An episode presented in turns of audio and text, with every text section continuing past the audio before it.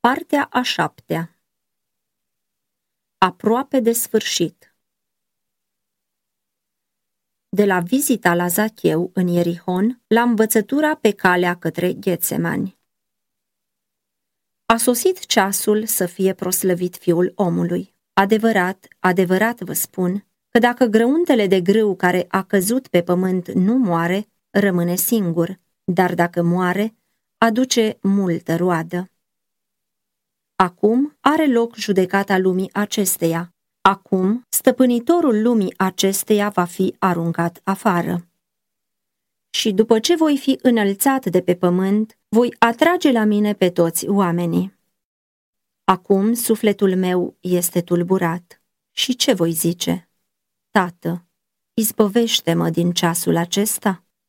Dar tocmai pentru aceasta am venit până la ceasul acesta.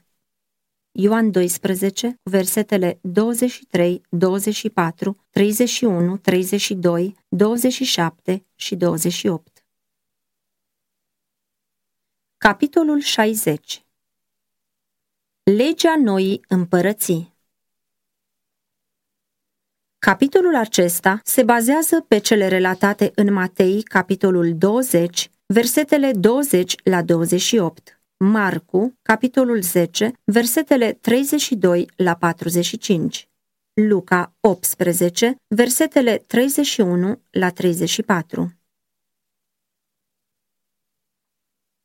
Vremea Paștelor se apropia și Isus s-a îndreptat din nou către Ierusalim. În inima lui domnea pacea supunerii desăvârșite față de voia Tatălui. Cu pasul grăbit, înainta spre locul jertfirii sale. Dar pe ucenici i-a cuprins un simțământ tainic de îndoială și teamă. Mântuitorul mergea înaintea lor. Ucenicii erau tulburați și mergeau îngroziți după el. Hristos i-a chemat din nou pe cei 12 în jurul său și mult mai clar decât oricând până atunci le-a vorbit despre trădarea și suferințele sale. Iată, a zis el, că ne suim la Ierusalim și tot ce a fost scris prin proroci despre fiul omului se va împlini, căci va fi dat în mâna neamurilor, îl vor batjocori, îl vor ocărâ, îl vor scuipa și după ce îl vor bate cu nuiele, îl vor omorâ dar a treia zi va învia. Ei n-au înțeles nimic din aceste lucruri, căci vorbirea aceasta era ascunsă pentru ei și nu pricepeau ce le spunea Isus. Nu vestiseră ei cu puțin timp mai înainte pretutindeni, împărăția cerului s-a apropiat? Nu făgăduise chiar Hristos că mulți vor ședea cu Avram, Isaac și Iacov în împărăția lui Dumnezeu? Nu făgăduise el tuturor celor ce renunțaseră la ceva pentru numele lui că urmau să primească însutit în viața aceasta și că vor avea parte de împărăția sa? Și nu dăduse el celor 12 făgăduința deosebită că vor avea un loc de mare cinste în împărăția sa, că aveau să stea pe tronuri și să judece cele 12 seminții ale lui Israel? Chiar și acum spusese că toate lucrurile scrise în profeții cu privire la el aveau să se împlinească. Și nu au profetizat prorocii despre slava domniei lui Mesia?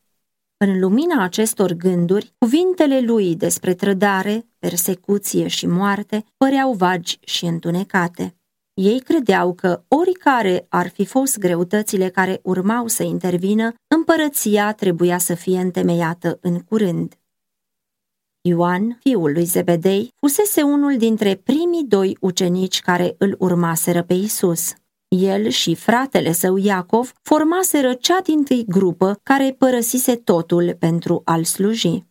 Ei își părăsiseră familia și prietenii cu bucurie, numai ca să poată fi împreună cu el. Au umblat și au vorbit cu el, fuseseră cu el atât în intimitatea familiei, cât și în adunările publice.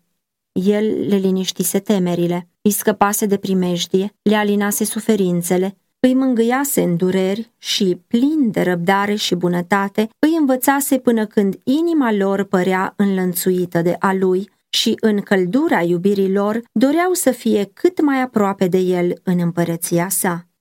Ori de câte ori se ivea o ocazie, Ioan se așeza chiar lângă Mântuitorul său și Iacov dorea și el să fie onorat cu o legătură tot atât de strânsă. Și mama lor îl urmase pe Hristos și de multe ori îl slujise cu dărnicie din avutul ei. Cu iubire de mamă și plină de ambiție pentru fiii ei, ea dorea pentru aceștia locul cel mai onorat în noua împărăție. De aceea, ea i-a încurajat să-l ceară. Mama a venit împreună cu fiii la Isus, cerând să le împlinească dorința inimii. Ce voiți să vă fac?" a întrebat el. Mama a răspuns, poruncește ca în împărăția ta acești doi fii ai mei să șadă unul la dreapta și altul la stânga ta. Isus s-a purtat blând cu ei și nu le-a mustrat egoismul când căutau să fie așezați mai presus de frații lor. El le-a citit inimile și a cunoscut profunzimea atașamentului lor față de el. Iubirea lor nu era doar un sentiment omenesc, deși pervertită de egoismul naturii omenești prin care se manifesta, ea era o revărsare din izvorul iubirii sale răscumpărătoare. El nu voia să mustre, ci să adâncească și să cruțe. El a zis, Puteți voi să beți paharul pe care am să-l beau eu și să fiți botezați cu botezul cu care am să fiu botezat? Ei și-au adus aminte de cuvintele lui tainice, care arătau spre încercare și suferință și totuși au răspuns plin de încredere. Putem. Ei ar fi socotit drept cea mai mare cinste să-și arate credincioșia, împărtășindu-se de toate câte trebuia să sufere Domnul lor. Este adevărat că veți bea paharul meu și veți fi botezați cu botezul cu care am să fiu botezat eu, a răspuns el, în fața lui era o cruce în loc de tron și doi răufăcători ca tovarăși la dreapta și la stânga lui. Ioan și Iacov aveau să împărtășească suferința cu domnul lor.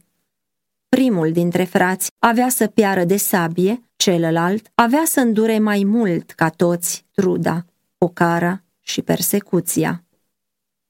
Dar cinstea de a ședea la dreapta și la stânga mea, a continuat el, nu atârnă de mine să o dau, ci este păstrată pentru aceea pentru care a fost pregătită de tatăl meu. În împărăția lui Dumnezeu, nimeni nu poate câștiga o anumită poziție prin favoritisme. Ea nu este câștigată și nici nu este primită printr-o hotărâre arbitrară. Este un rezultat al caracterului. Coroana și tronul sunt semnele exterioare ale împlinirii unei condiții. Ele sunt semnele biruinței câștigate asupra eului prin Domnul Isus Hristos. Mult timp după aceea, când ucenicii au fost aduși să simtă împreună cu Hristos prin împărtășirea cu suferințele lui, Domnul i-a descoperit lui Ioan care era legea împărăției lui. Celui ce va birui, a zis Hristos, îi voi da să șadă cu mine pe scaunul meu de domnie, după cum eu am biruit și am șezut cu tatăl meu pe scaunul lui de domnie. Pe cel ce va birui, îl voi face un stâlp în templul Dumnezeului meu și nu va mai ieși afară din el. Voi scrie pe el numele Dumnezeului meu și numele meu cel nou. Apocalips 3, versetul 21 și versetul 12. Tot astfel scria și apostolul Pavel, căci eu sunt gata să fiu turnat ca o jertfă de băutură și clipa plecării mele este aproape. M-am luptat lupta cea bună, mi-am isprăvit alergarea, am păzit credința. De acum mă așteaptă cu nuna neprihănirii pe care mi-o va da în ziua aceea Domnul, judecătorul cel drept.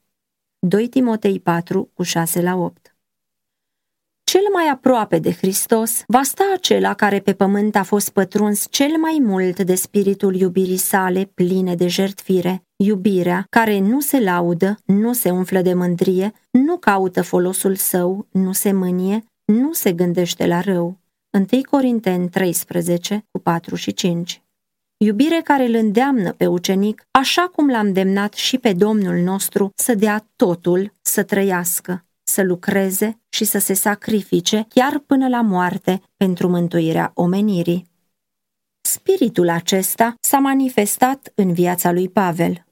El spunea, Pentru mine, a trăi este Hristos, deoarece viața lui descoperea oamenilor pe Hristos. Și a muri este un câștig, câștig pentru Hristos.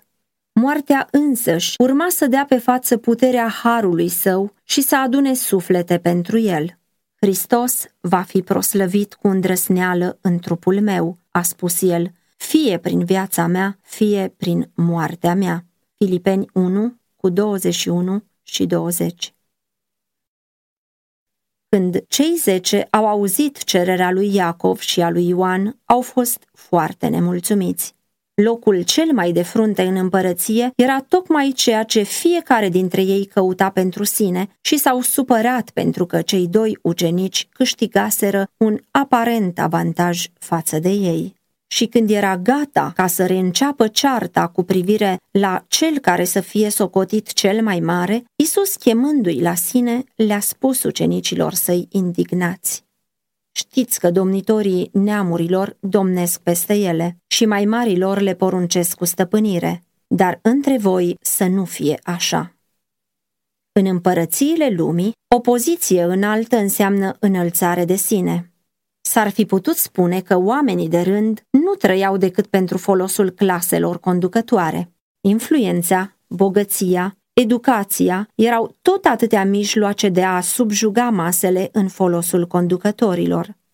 Clasele de sus aveau dreptul să gândească, să hotărască, să se bucure și să stăpânească. Cele de jos doar să asculte și să slujească. Religia, ca și toate celelalte lucruri, era o chestiune de autoritate. Se aștepta ca poporul să creadă și să facă așa cum le spuneau mai marilor dreptul omului ca om să gândească și să acționeze pentru sine era în întregime nerecunoscut. Hristos își întemeia împărăția pe principii cu totul diferite. El îi chema pe oameni nu să stăpânească, ci să slujească, cel mai tare să poarte neputințele celui slab. Puterea, poziția, talentul, educația îl puneau pe posesorul lor sub o mai mare obligație de a sluji semenilor săi. Chiar celor mai umili ucenici ai lui, Hristos le-a spus, toate aceste lucruri sunt în folosul vostru. 2 Corinteni 4,15 Fiul omului n-a venit să-i se slujească, ci el să slujească și să-și dea viața ca preț de răscumpărare pentru mulți. În mijlocul ucenicilor săi, Domnul Hristos era în orice sens un purtător de grijă, un purtător al poverilor. El a fost părtaș la sărăcia lor. A practicat lepădarea de sine în folosul lor, a mers înaintea lor pentru a înfrunta dificultățile și în curând urma să-și încheie lucrarea pe pământ dându-și viața. Principiul pe baza căruia lucra Hristos trebuia să fie îndemnul la lucru și pentru membrii bisericii care este trupul său. Iubirea este planul și temelia mântuirii. În împărăția lui Hristos sunt mai mari aceia care urmează pilda pe care a dat-o el și lucrează ca păstori a turmei sale. Cuvintele lui Pavel descoperă adevărata demnitate și onoare a vieții creștinești căci, măcar că sunt slobod față de toți, m-am făcut robul tuturor, căutând nu folosul meu și al celor mai mulți, ca să fie mântuiți. 1 Corinteni 9 cu 19, 10 cu 33 În materie de conștiință, sufletul trebuie să fie lăsat liber. Nimeni nu trebuie să stăpânească asupra minții altuia, să judece în locul altuia sau să-i prescrie ce e dator să facă. Dumnezeu îi dă fiecărui suflet libertatea de a gândi și de a urma propriile convingeri. Fiecare din noi are să dea socoteală despre sine însuși lui Dumnezeu. Nimeni nu are dreptul să-și impună individualitatea sa ca model pentru a altuia în toate lucrările unde este vorba de principiu, fiecare să fie pe deplin încredințat în mintea lui. Roman 14, cu versetul 12 și versetul 5. În împărăția lui Hristos nu există apăsare de domni, nicio impunere de maniere. Îngerii cerului nu vin pe pământ să domnească și să impună să fie adorați, ci ei sunt trimiși să colaboreze cu oamenii pentru înălțarea omenirii. Principiile și chiar cuvintele Mântuitorului în frumusețea lor dumnezeiască au rămas în memoria ucenicului iubit. În ultimele sale zile, povara mărturiei lui Ioan către biserici era Vestirea pe care ați auzit-o de la început este aceasta, să ne iubim unii pe alții. Noi am cunoscut dragostea lui prin aceea că el și-a dat viața pentru noi. Și noi, deci, trebuie să ne dăm viața pentru frați. 1 Ioan 3 cu 11 și 16 Acesta era spiritul care domnea în prima biserică. După revărsarea Duhului Sfânt, mulțimea celor ce crezuseră era o inimă și un suflet. Nici unul nu zicea că averile lui sunt ale lui, căci nu era nici unul printre ei ca să ducă lipsă de ceva. Apostolii mărturiseau cu multă putere despre învierea Domnului Isus și un mare har era peste toți. Fapte 4 cu 32, 33 și 34